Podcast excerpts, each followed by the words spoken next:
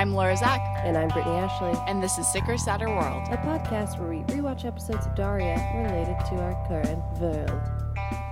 Great app. Good app. It actually made me want to, one, do more physical activity, and two, go paintballing. True. I don't think I've been since middle school.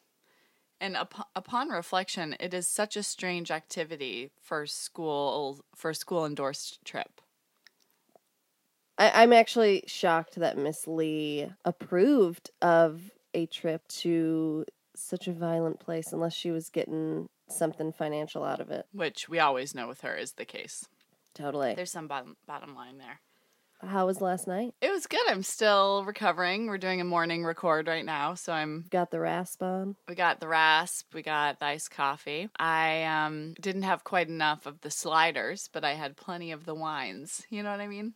Yeah, I had each dish that went around. Let's not keep them in the dark. So last night was the LA premiere party for Danger and Eggs, which is the animated show on Amazon that I worked on, that the showrunner's a wonderful human named Shady Petosky, and she created a really rad show that has a lot of queer characters, and it's really smart and fun, and there's a Pride episode, and that's coming out June 30th. So we were celebrating last night. We were celebrating indeed, and it was... quite delightful. Weird Al was there. He was. Did you get a picture with him? No. I don't take pictures like in general. I'm generally not like a picture taker. My girlfriend on many occasions has said we don't have any pictures together because I truly don't. It doesn't register in my brain when I'm having a good time to be like, let's take a picture. And so to also ask someone I don't know for a picture, I don't know if I ever could do it. Yeah, I typically don't either, but it was sort of the word around the party was that he was particularly gregarious and open to people last night. Damn. So I had a moment where I was like, well, I mean, most of the crew and the designers and artists who work on the show were there, and a lot of them were taking pictures with him. Mm-hmm. And one of them, I guess her brother, is a huge Weird Al fan. That's a very funny sentence. And so not only did he oblige with a selfie, but he called her brother. Oh, from the party. It's really sweet. I have like a bang. You see this? You have truly one bang stuck outside of my headphones. That's actually how I used to do my hair in I think 8th grade. I would just have like totally. Two gelled strands down. Oh God, it was bad. And then I started curling those strands, and I still can smell my poor curling iron trying to go through gel. I was truly burning my own hair. Do you think you have any pictures of that style for our Patreon? Yeah. Cool. The one strand of hair, the one bang over the eye in a coquettish manner was one of the first kind of like physical traits that I equated as attractive in a woman. Like I remember my cousin was over and we were playing with my Briar horses. Not sure what that is. Not sure I want to know. They're these beautiful realistic horse figurines. How realistic? How big? Maybe 3/4 of a foot high. Did they use horsehair? No. It was hard plastic, basically, but they were really nice. Well, everyone knows horses are made out of plastic. Realistic image-wise, and like, you know, I would make horse blankets for each of them out of little felt sheets, and then write their name in Sharpie. So then would you just lay them down? They would be standing, like they'd be standing in their stalls. And do horses ever get a time to like sit and chill? They can lie down, you know, in their stalls sometimes, but they can sleep standing up. When I did that video at Medieval Times like a year and a half ago where I became a female knight, I think they're just called knights. I think I spent about 2 hours asking the woman who was giving us the tour. Combined, I probably spent 2 hours asking her all about the horses. Do they have good lives? Do they get to run around and play? Like, do they ever get hurt? She probably didn't have great answers for you. No, she actually said that they all get to go on vacation at some points to a farm, and I knew exactly what that meant. Glue factory. Yeah, the glue farm. Wait, I have to finish my story, though. Oh, yeah, sorry. The Briar horses. Anyway, just playing with my cousin, I just remember being like, here, if you want the attractive one, here's this one. And I had named her Minuet, and she had one little horse tuft over her eye, and I thought that meant she was sexy. Yeah, she was like a sexy emo horse. Yeah, exactly. When I was young, I thought that eyebrow rings were the definition of sex. What happened when you discovered the existence of tongue rings? Oh, I never liked tongue rings. My cousin that I wasn't very close with, one of the 3 times I've ever met her, she had just gotten her tongue pierced, and it was purple. So the tongue, to be clear. It got infected, and so, I mean, that's never been... I mean, yes, I had a lip ring, but that's different. Cool. La la la la la. This is my style. Got to get out, or I might pop. Excuse me. Excuse me. I've got to...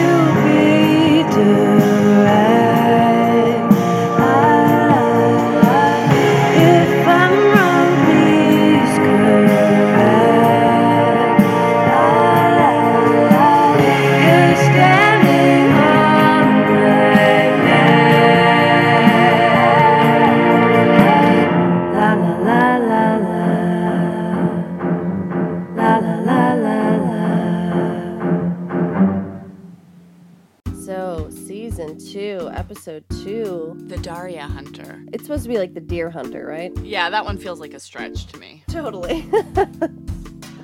But a lot happened in this episode. There were many beat changes within relationships. This paintball trip was very impactful for many core relationships in the show. And also relationships that didn't exist before. Lots of pairings. Mm-hmm. The episode starts with Mr. DiMartino, who feels very former military to me. He's talking about how warfare impacts all aspects of culture, and the idea that they're all going to this paintball jungle is set up in the very first scene. And Kevin says something stupid, and Mr. DiMartino says, "Hey, Kevin, stay close to me when we get to the paintball range." Yeah, and he mentions that they need parent volunteers for this. And so Daria's in her room watching Sick Sad World. And on Sick Sad World, they're saying, "Are fish using our oceans as their private toilets?" And it reminded me of, I'm totally going to butcher this, but there was this Onion headline that I always think about that was like, "Seagull with diarrhea barely makes it to the beach to crop on a bunch of tourists just in time."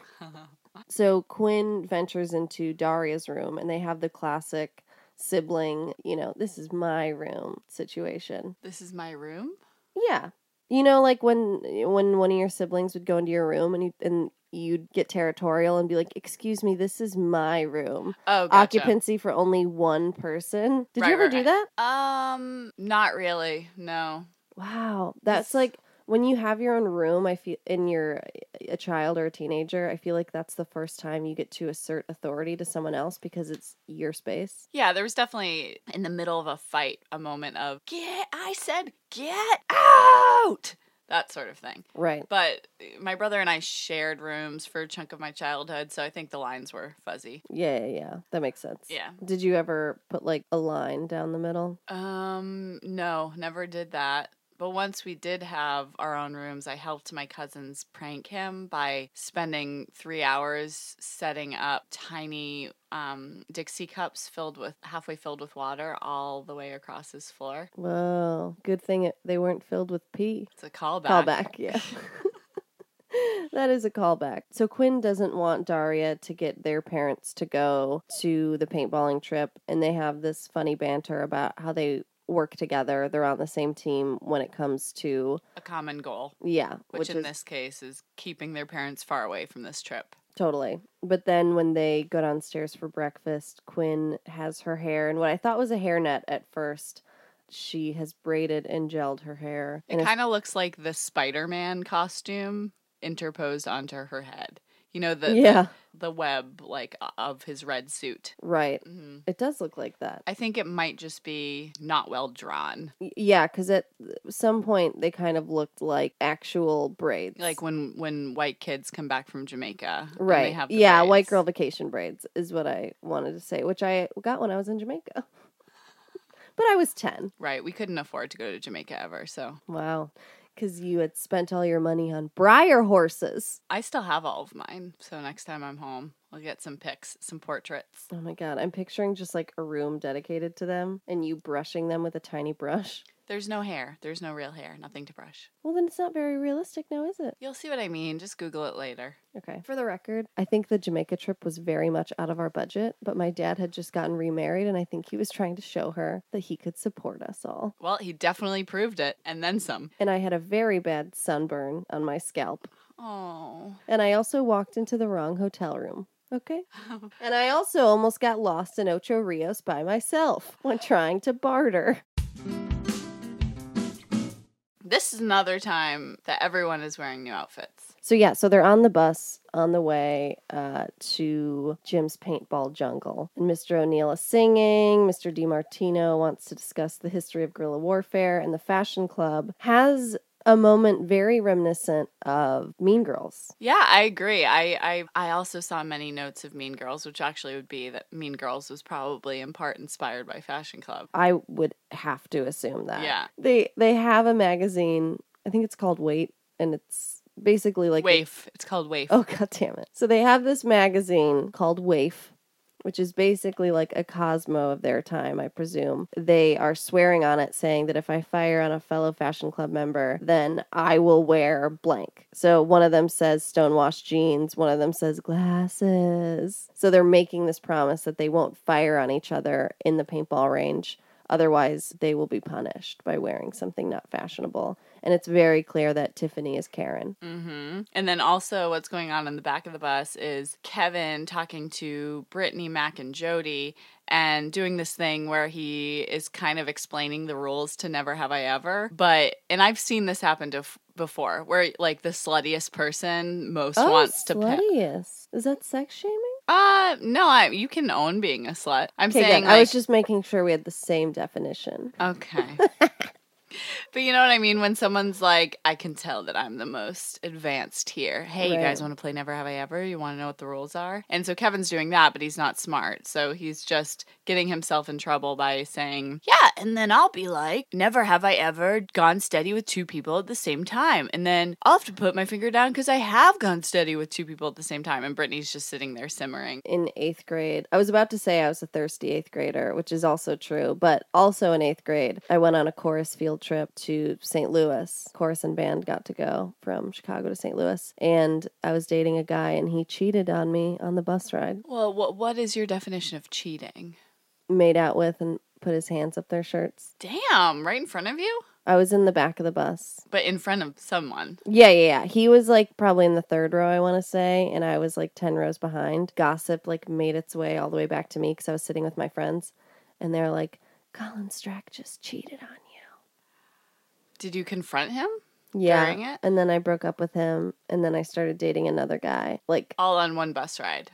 Well, me and the other guy, we hung out in the pool afterwards, like the hotel pool, and I remember like latching onto his back, and he swam around, and then we decided that we were dating. That's all it takes. So I went through a breakup and started dating someone all in one day. It was all so dramatic. Mm-hmm. And how long were you with that guy? Probably like a month. Wow. Yeah. It's a long time. But then I pined after him for a while after that. But I mean, obviously now it's all cool. It's all irrelevant now. But yeah, it was a traumatizing bus ride. I lived close to the school, so I was a walker, you know, like I didn't take the bus. That's how it was in elementary school. We actually lived right in front of my school. Like my backyard was my elementary school. But then middle school and high school, it would take probably like 35 minutes to get to school in the morning because it was kind of out in the middle of nowhere. I miss bus rides during like softball games. Yeah, away game for me it was field hockey. Those were always the best ones. I bet you put your hands up some shirts on that bus. No, I really didn't. It didn't even occur to me. If I could go back now. Caught some babes in your net. Also, on the bus ride, they keep seeing ads for something called the Great White Shark. It's sort of a highway side attraction, and Jane and Daria are flirting with the idea of going to that instead. And then when they get to the paintball jungle, there's a surprise, and it's Helen and Jake. They are stoked. They found out that parent volunteers were needed, even though Quinn and Daria tried to keep them from that knowledge and showed up on their own. So I just kept thinking of 10 Things I Hate About You, about Julia Stiles and Heath Ledger ditching detention to go make out in the paintball place. In the hay. But they didn't shoot paintball guns. They, like, threw paintballs, which I also would be into. Yeah, that seems less painful. I do, the time that I did play paintball, it's shockingly painful. It's like a bee sting. I've never gone paintballing, but I did steal a paintball gun when I was in high school and just, like, went into the field and just, like, shot it at trees. But that wasn't fun. I didn't want to hurt those trees. It's really messed up as an activity that is considered approved by any sort of adults. Right. Like, let's, I mean, they make fun of this in the episode, but it really is just, let's mimic war.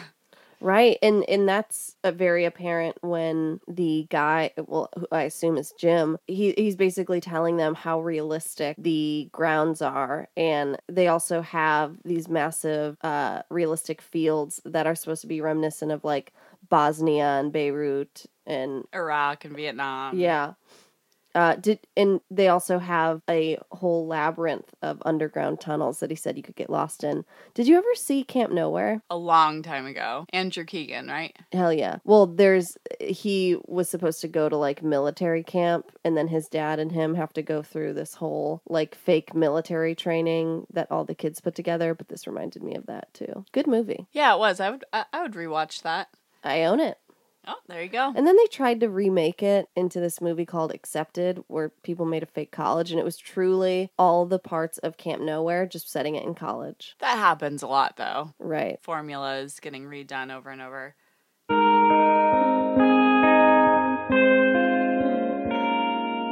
So the two teams for this paintball war are split up, and Mr. DiMartino is heading up one, and Mr. O'Neill seems to be heading up the other. And Mr. O'Neill and his pep talk is really focusing on teamwork as a theme, and Mr. DiMartino is focusing on war, basically art of war and shoot to kill. And we see that Miss Barch is in Mr. O'Neill's group, and she scares him off, basically. Yeah, she scares him off, and she's in command now. Then Brittany all of a sudden takes over and has this, like, insanely brilliant plan to ambush and create, like, a secret observation post. And coming out of her mouth, it's so funny that she would just, like, have these ideas, and it's in direct opposition to who we know of her. And then she turns out to be a genius in military strategy. Right. Yeah.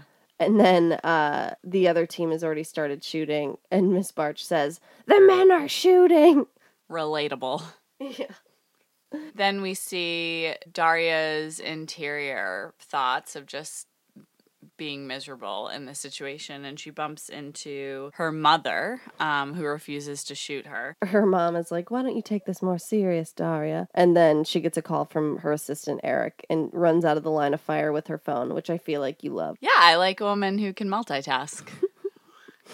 And then something really dramatic happens for the fashion club, which is that Quinn shoots Sandy, and Sandy shoots back, but there creates this large tension that has already been set up in Too Cute, I think, right? That was the episode where the tension between... Yeah, Sandy and Quinn. Yeah.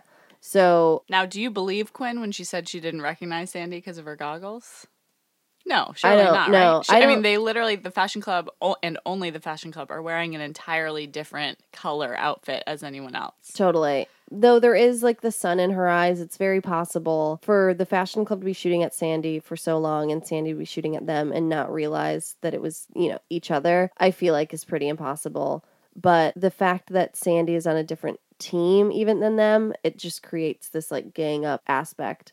It really does feel like Mean Girls. Like, Sandy is the Regina George, and she is left out, and, you know, Quinn is Lindsay Lohan. And the moment where, so after Sandy gets struck, you're supposed to be out of the game, but instead she breaks the rules by firing back at all three of the other Fashion Club members, and then there's this kind of hail of paintball, which reminded me a little bit of that Wonder Woman scene where she has her shield up, and just the... Yeah, the bullets just raining down on her. Mm-hmm. That was Sandy's moment there, except, you know, less glorious and and just more sad. Yeah.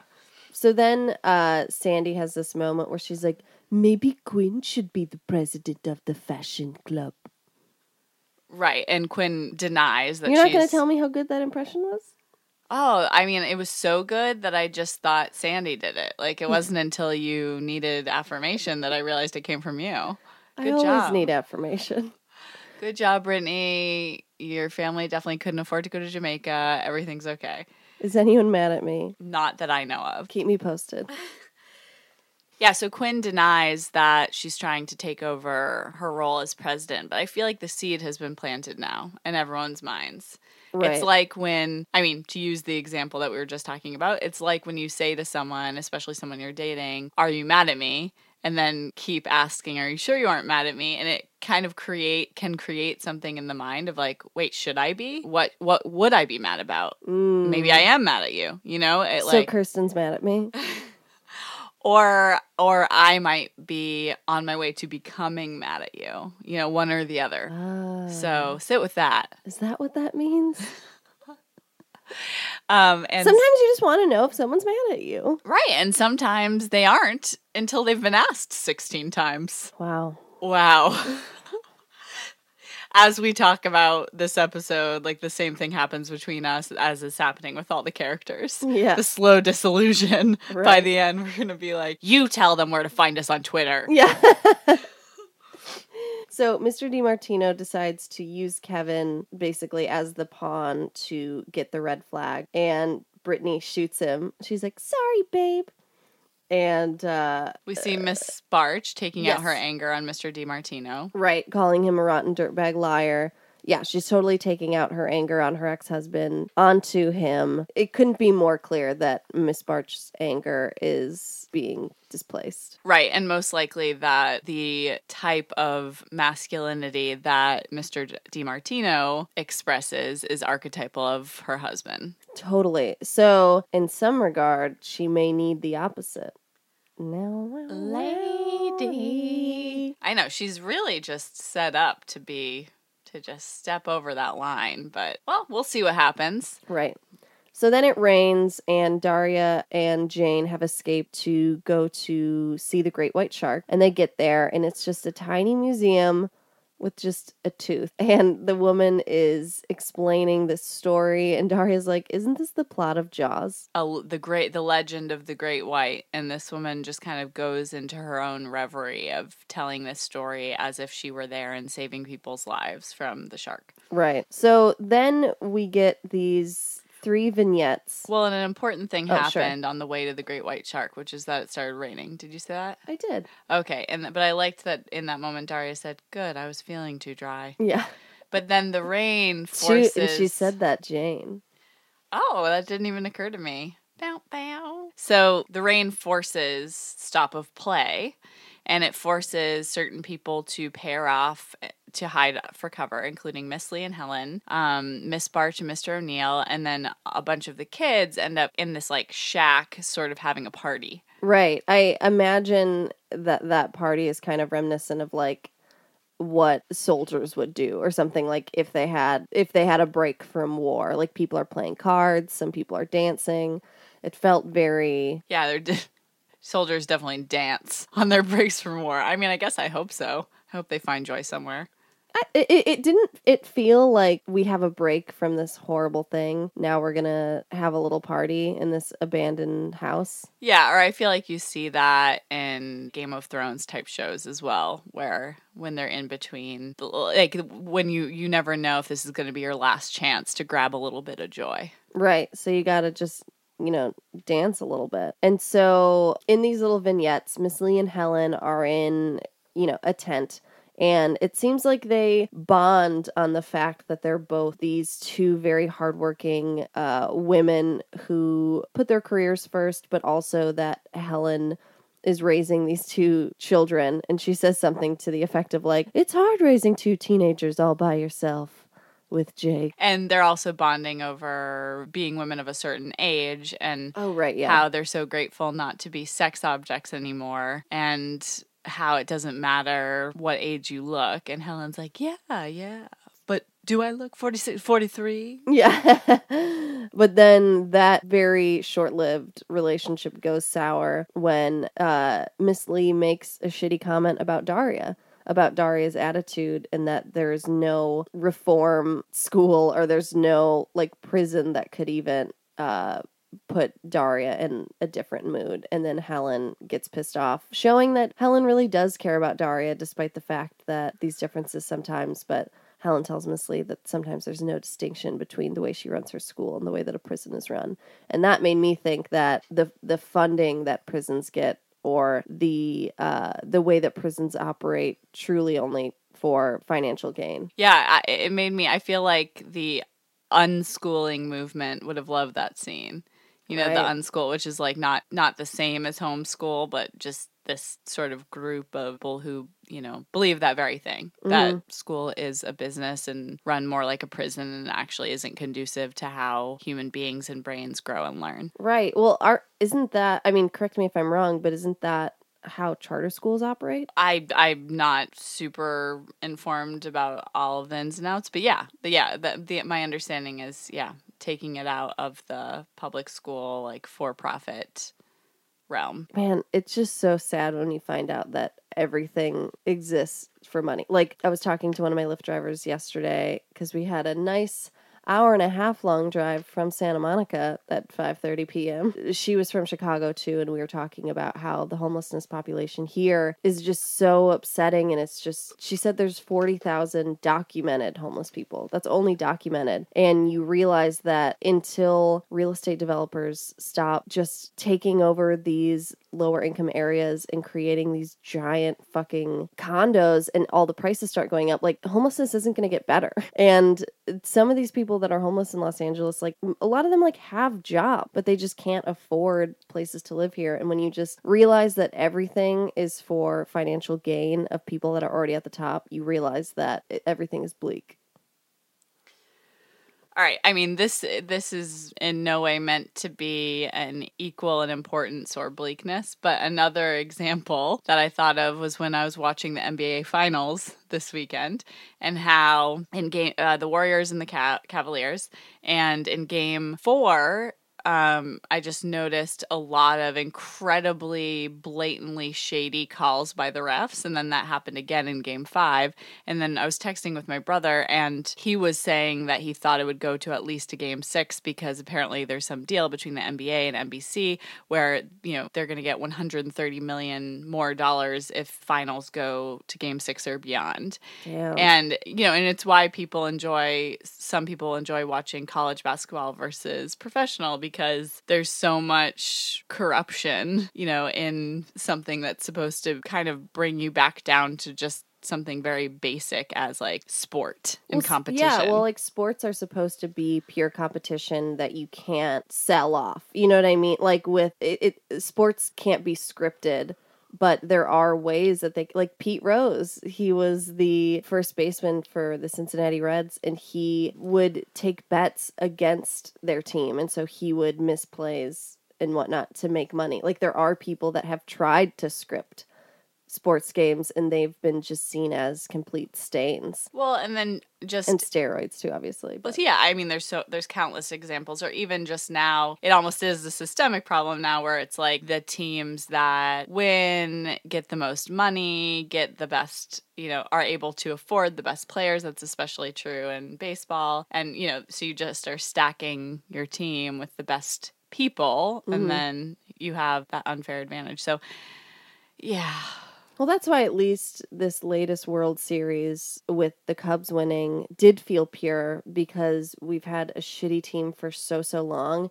And Theo Epstein, he had said that, like, we are going to be bad for a while because I'm growing this younger team together, like this younger, kind of more inexperienced team, so that we can play well together and we could learn from each other.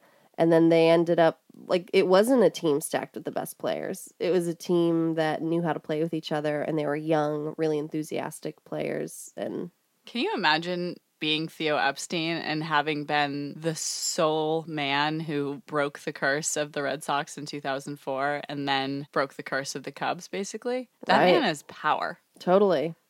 He is the Brittany of, like, Brittany is to military strategy, not you. God damn it. Sorry. Did you see my eyes light up? Yeah, I mean, I'll figure out a way that he's like you. Cool. Don't worry.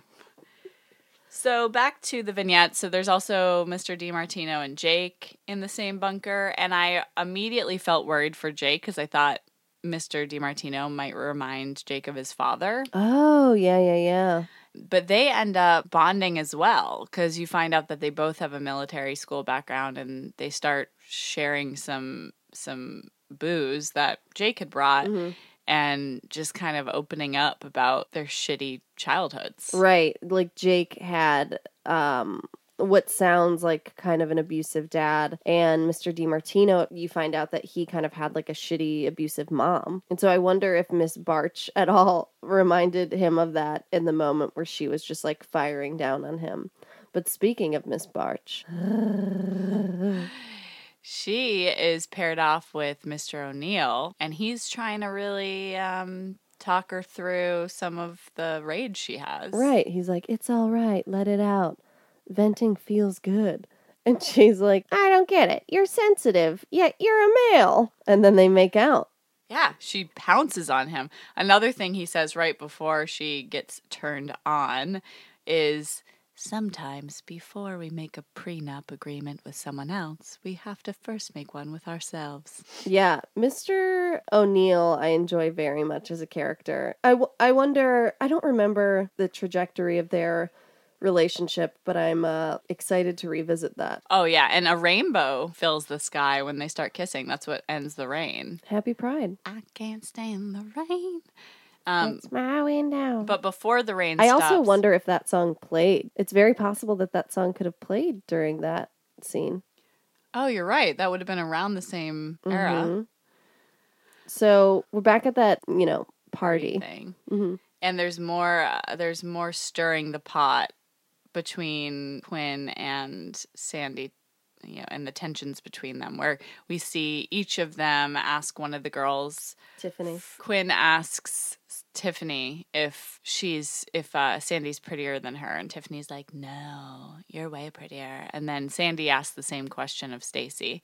So there's clearly No, it's both to Tiffany. Oh, okay. Because Tiffany's kind of like a double agent. I see. Yeah. So planning those, kind of encouraging that doubt in each of them.